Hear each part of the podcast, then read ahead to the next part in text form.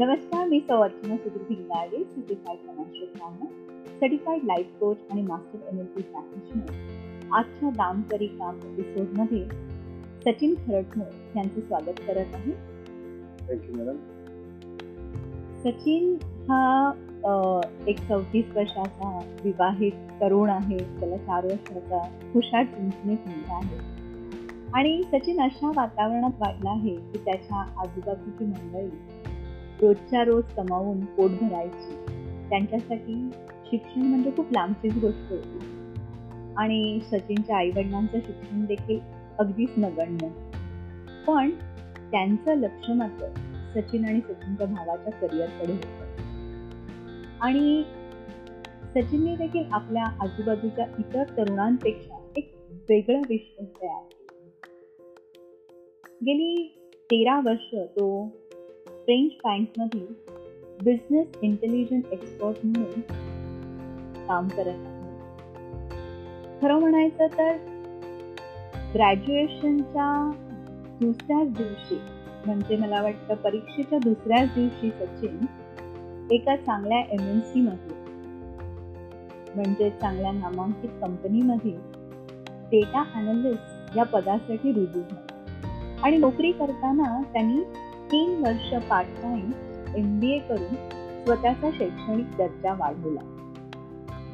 वयाच्या फक्त चोवीसाव्या वर्षी त्यांनी त्याच्या आई वडिलांच्या मदतीने स्वतःचं घर घेतलं आणि त्याला नवीन गोष्टी शिकण्याची फिलॉसॉफिकल म्हणजे तात्विक विचार ऐकण्याची अध्यात्माची आवड आहे.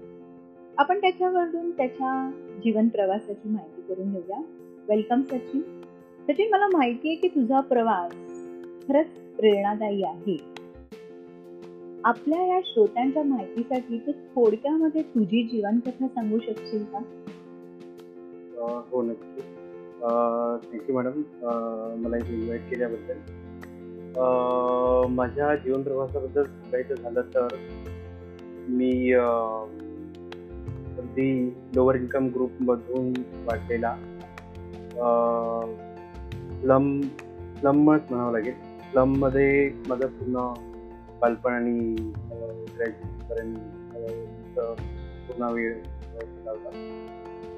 आई वडिलांच्या इन्कम एज्युकेशनचं मी विचार केला.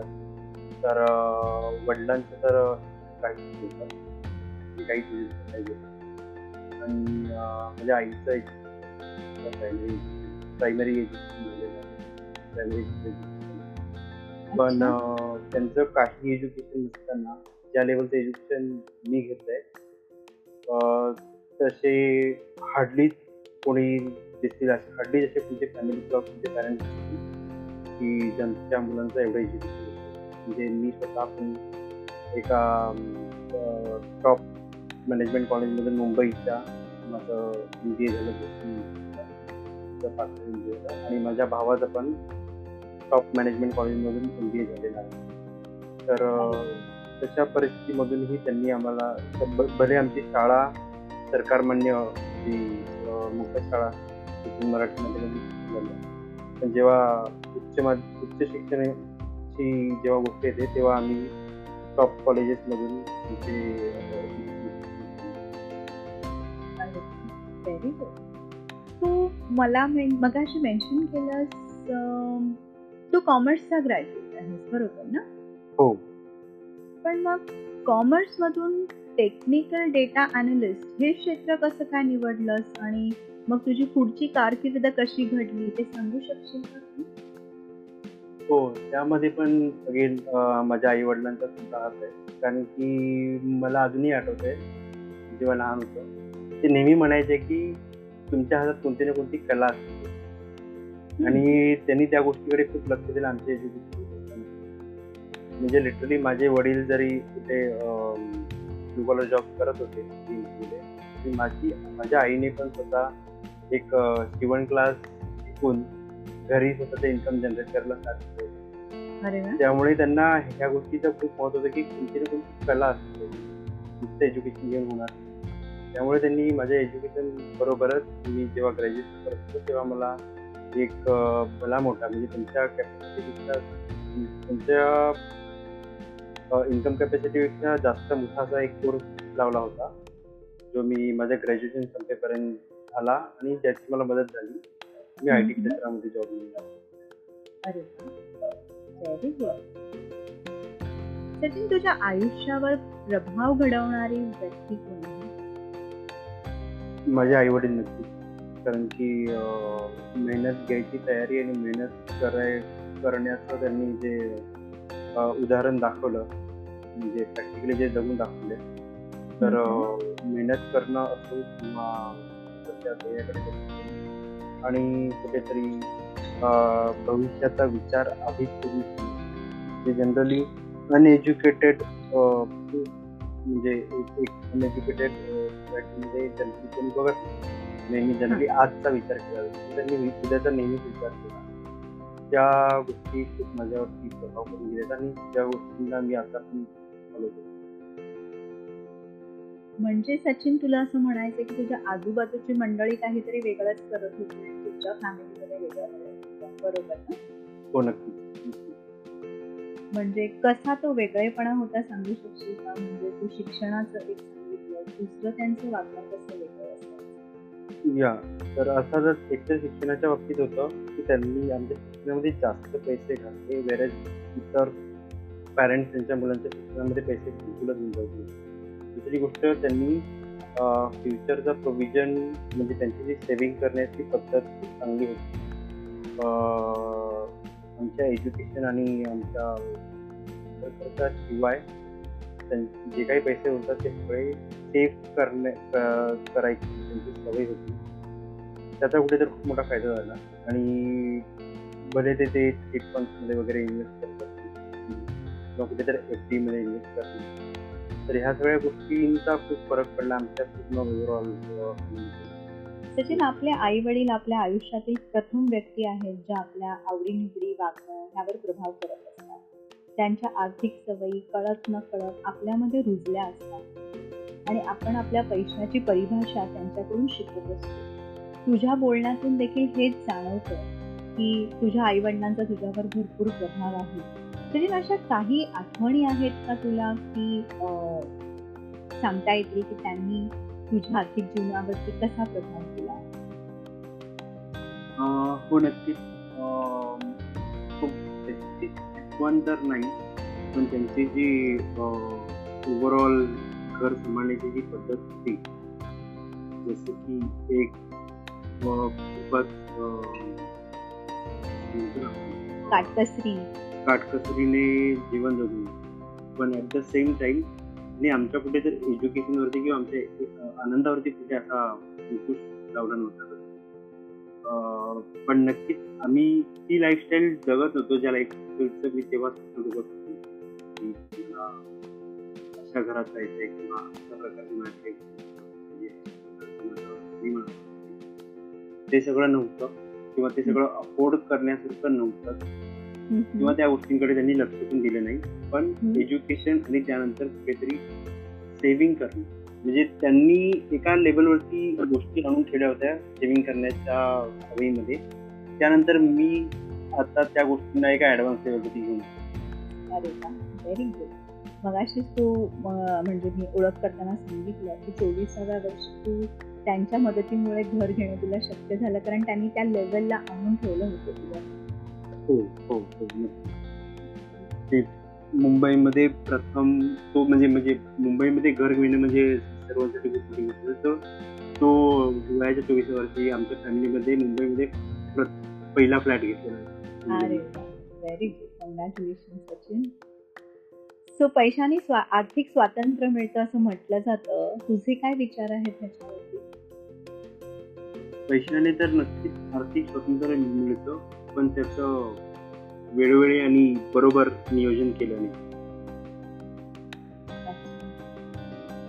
मग नियोजन आणि पैसे गुंतवणे राईट सो तू पैसे गुंतवताना कोणत्या गोष्टी विचारात पैसे गुंतवणे हे माझ्यासाठी एक अं, म्हणेन की आवडीचा विषय आहे. ज्याकडे मी लक्ष देतो. तर सुरुवात करायची झालं तर सर्वात आधी मी माझ्या एमर्जन्सीसाठी पैसे साठवतो इमर्जन्सीसाठी किती पैसे साठवतो जर असं जर विचारलं तर मी सांगेन की माझे त्याचे सहा महिन्याचं जे घर खर्च चालू शकेल सहा ते आठ महिने तेवढे पैसे माझे लिक्विड म्हणजे सहज सहजरित्या मी काढू शकेल. अशा गुंतवणुकीमध्ये असतात. जेणेकरून किंवा आपण सध्याचा जर काळ बघितला अ, कोरोनाचा खूप तरुणांचे जॉब वगैरे गेले बरोबर. आपण पोस्ट बघतो की मला जॉब आहे आम्हाला घरी इमर्जन्सी वगैरे तर अशी कोणती परिस्थिती येऊ नये म्हणून ते पुढच्या सहा ते आठ महिन्याचा खर्च चालू शकतो. विथ द करंट लाईफ ज्या प्रकारची म्हणजे ती कंटिन्यू चालू राहील. त्यासाठी प्रोव्हिजन केलेली आहे. त्यानंतर मग मी लक्ष देतो जनरली की मग माझा टर्म इन्शुरन्स आणि मेडिक्लेम इन्शुरन्स याकडे विशेष लक्ष द्यायला पाहिजे ह्यासाठी. कारण की हे जे इव्हेंट्स आहेत लाईफचे म्हणजे बेस्ट इव्हेंट असते किंवा. मेडिक्लेम मेडिकल इव्हेंट हे खूप मोठे असतात. आणि कुठेतरी आपल्या आयुष्याचा जो तो चढता ग्राफ असतो त्याला कुठेतरी ते खाली घेऊन जातो मागे घेऊन जातो पुन्हा आपण ढासळून जातो तर माझा माझा लाईफ कव्हर आहे एक अरे आणि माझा मेडिक्लेम कंपनीतर्फे पण आहे पाच लाखाचा प्लस माझा स्वतःचा पण मी पे करतो पाच लाखाचा. दहा लाखाचा तो तो आहे.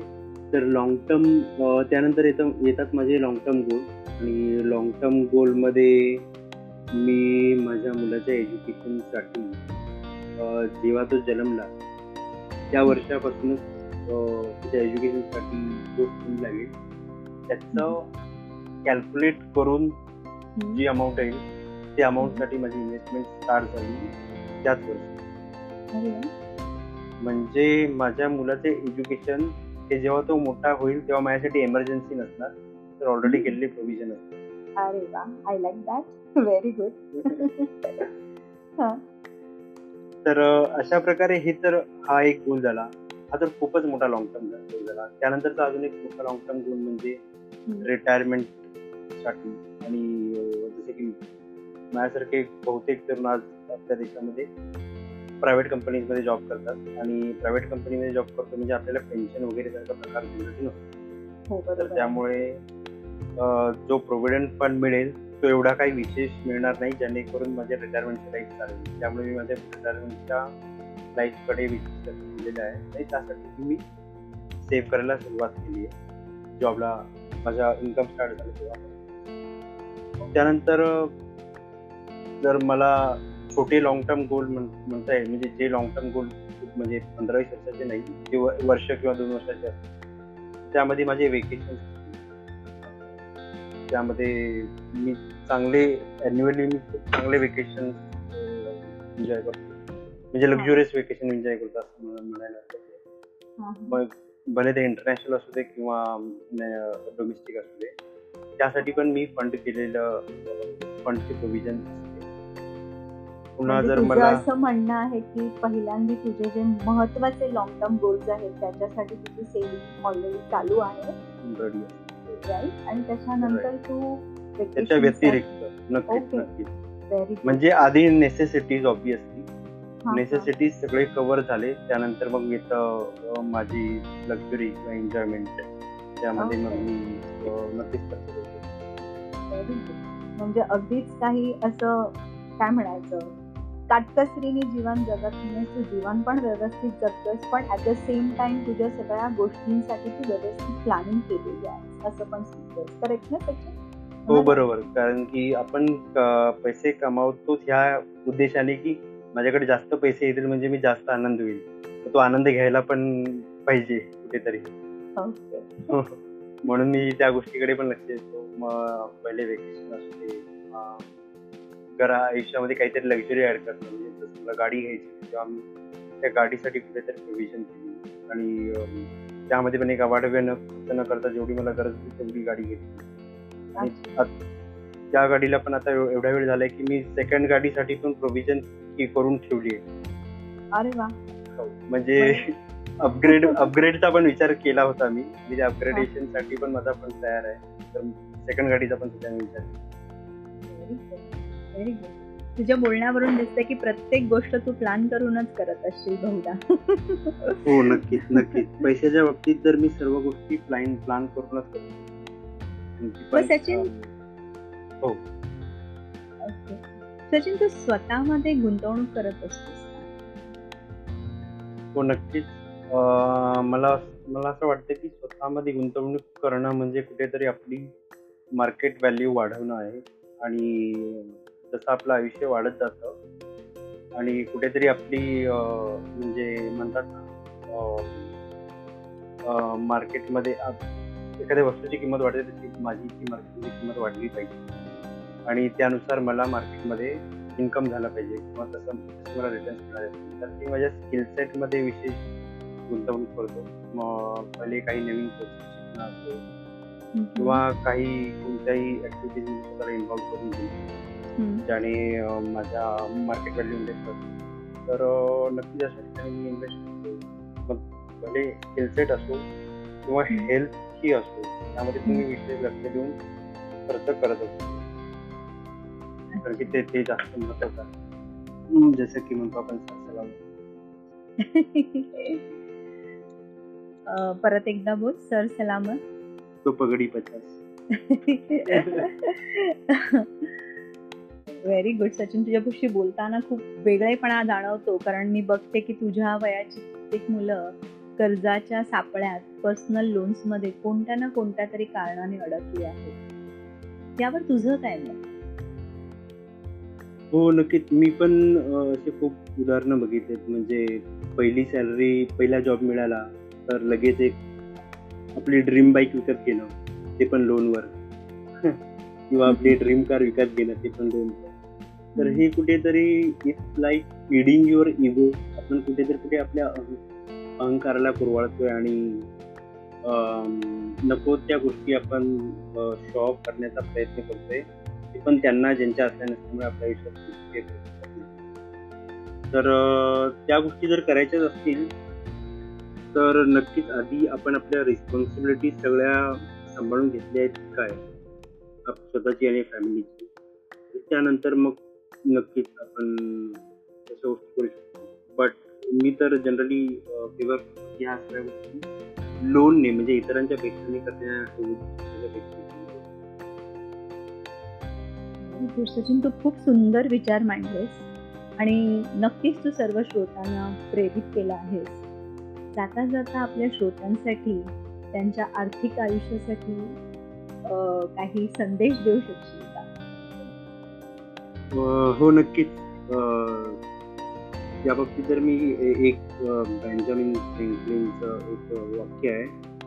If you fail to plan you are planning to fail म्हणजे जर कुठेतरी तुम्ही तुमच्या आर्थिक आयुष्यात जर तुम्ही तुम्ही प्लॅन करायला जर फेल झालात तर मग नक्कीच तुम्ही तुमच्या फेल्युअरचं प्लॅनिंग करत आहात अरे वा सचिन. थँक्यू सो मच खूप बरं वाटलं तुझ्याशी गप्पा मारून. आणि तू दिलेल्या बहु बहुमूल्य वेळाबद्दल तुझे नक्कीच आभार मानते मी. परत एकदा तुझी कधीतरी नक्की मुलाखत घेईन. Thank you so much Sachin. आणि. थँक्यू सो मच आपल्या श्रोत्यांना जर जर आपल्याला आजची मुलाखत आवडली असेल तर जरूर आपल्या मित्रमंडळींबरोबर शेअर करा. आणि परत आपण एकदा भेटूया. नमस्कार अर्चना भिंगारडे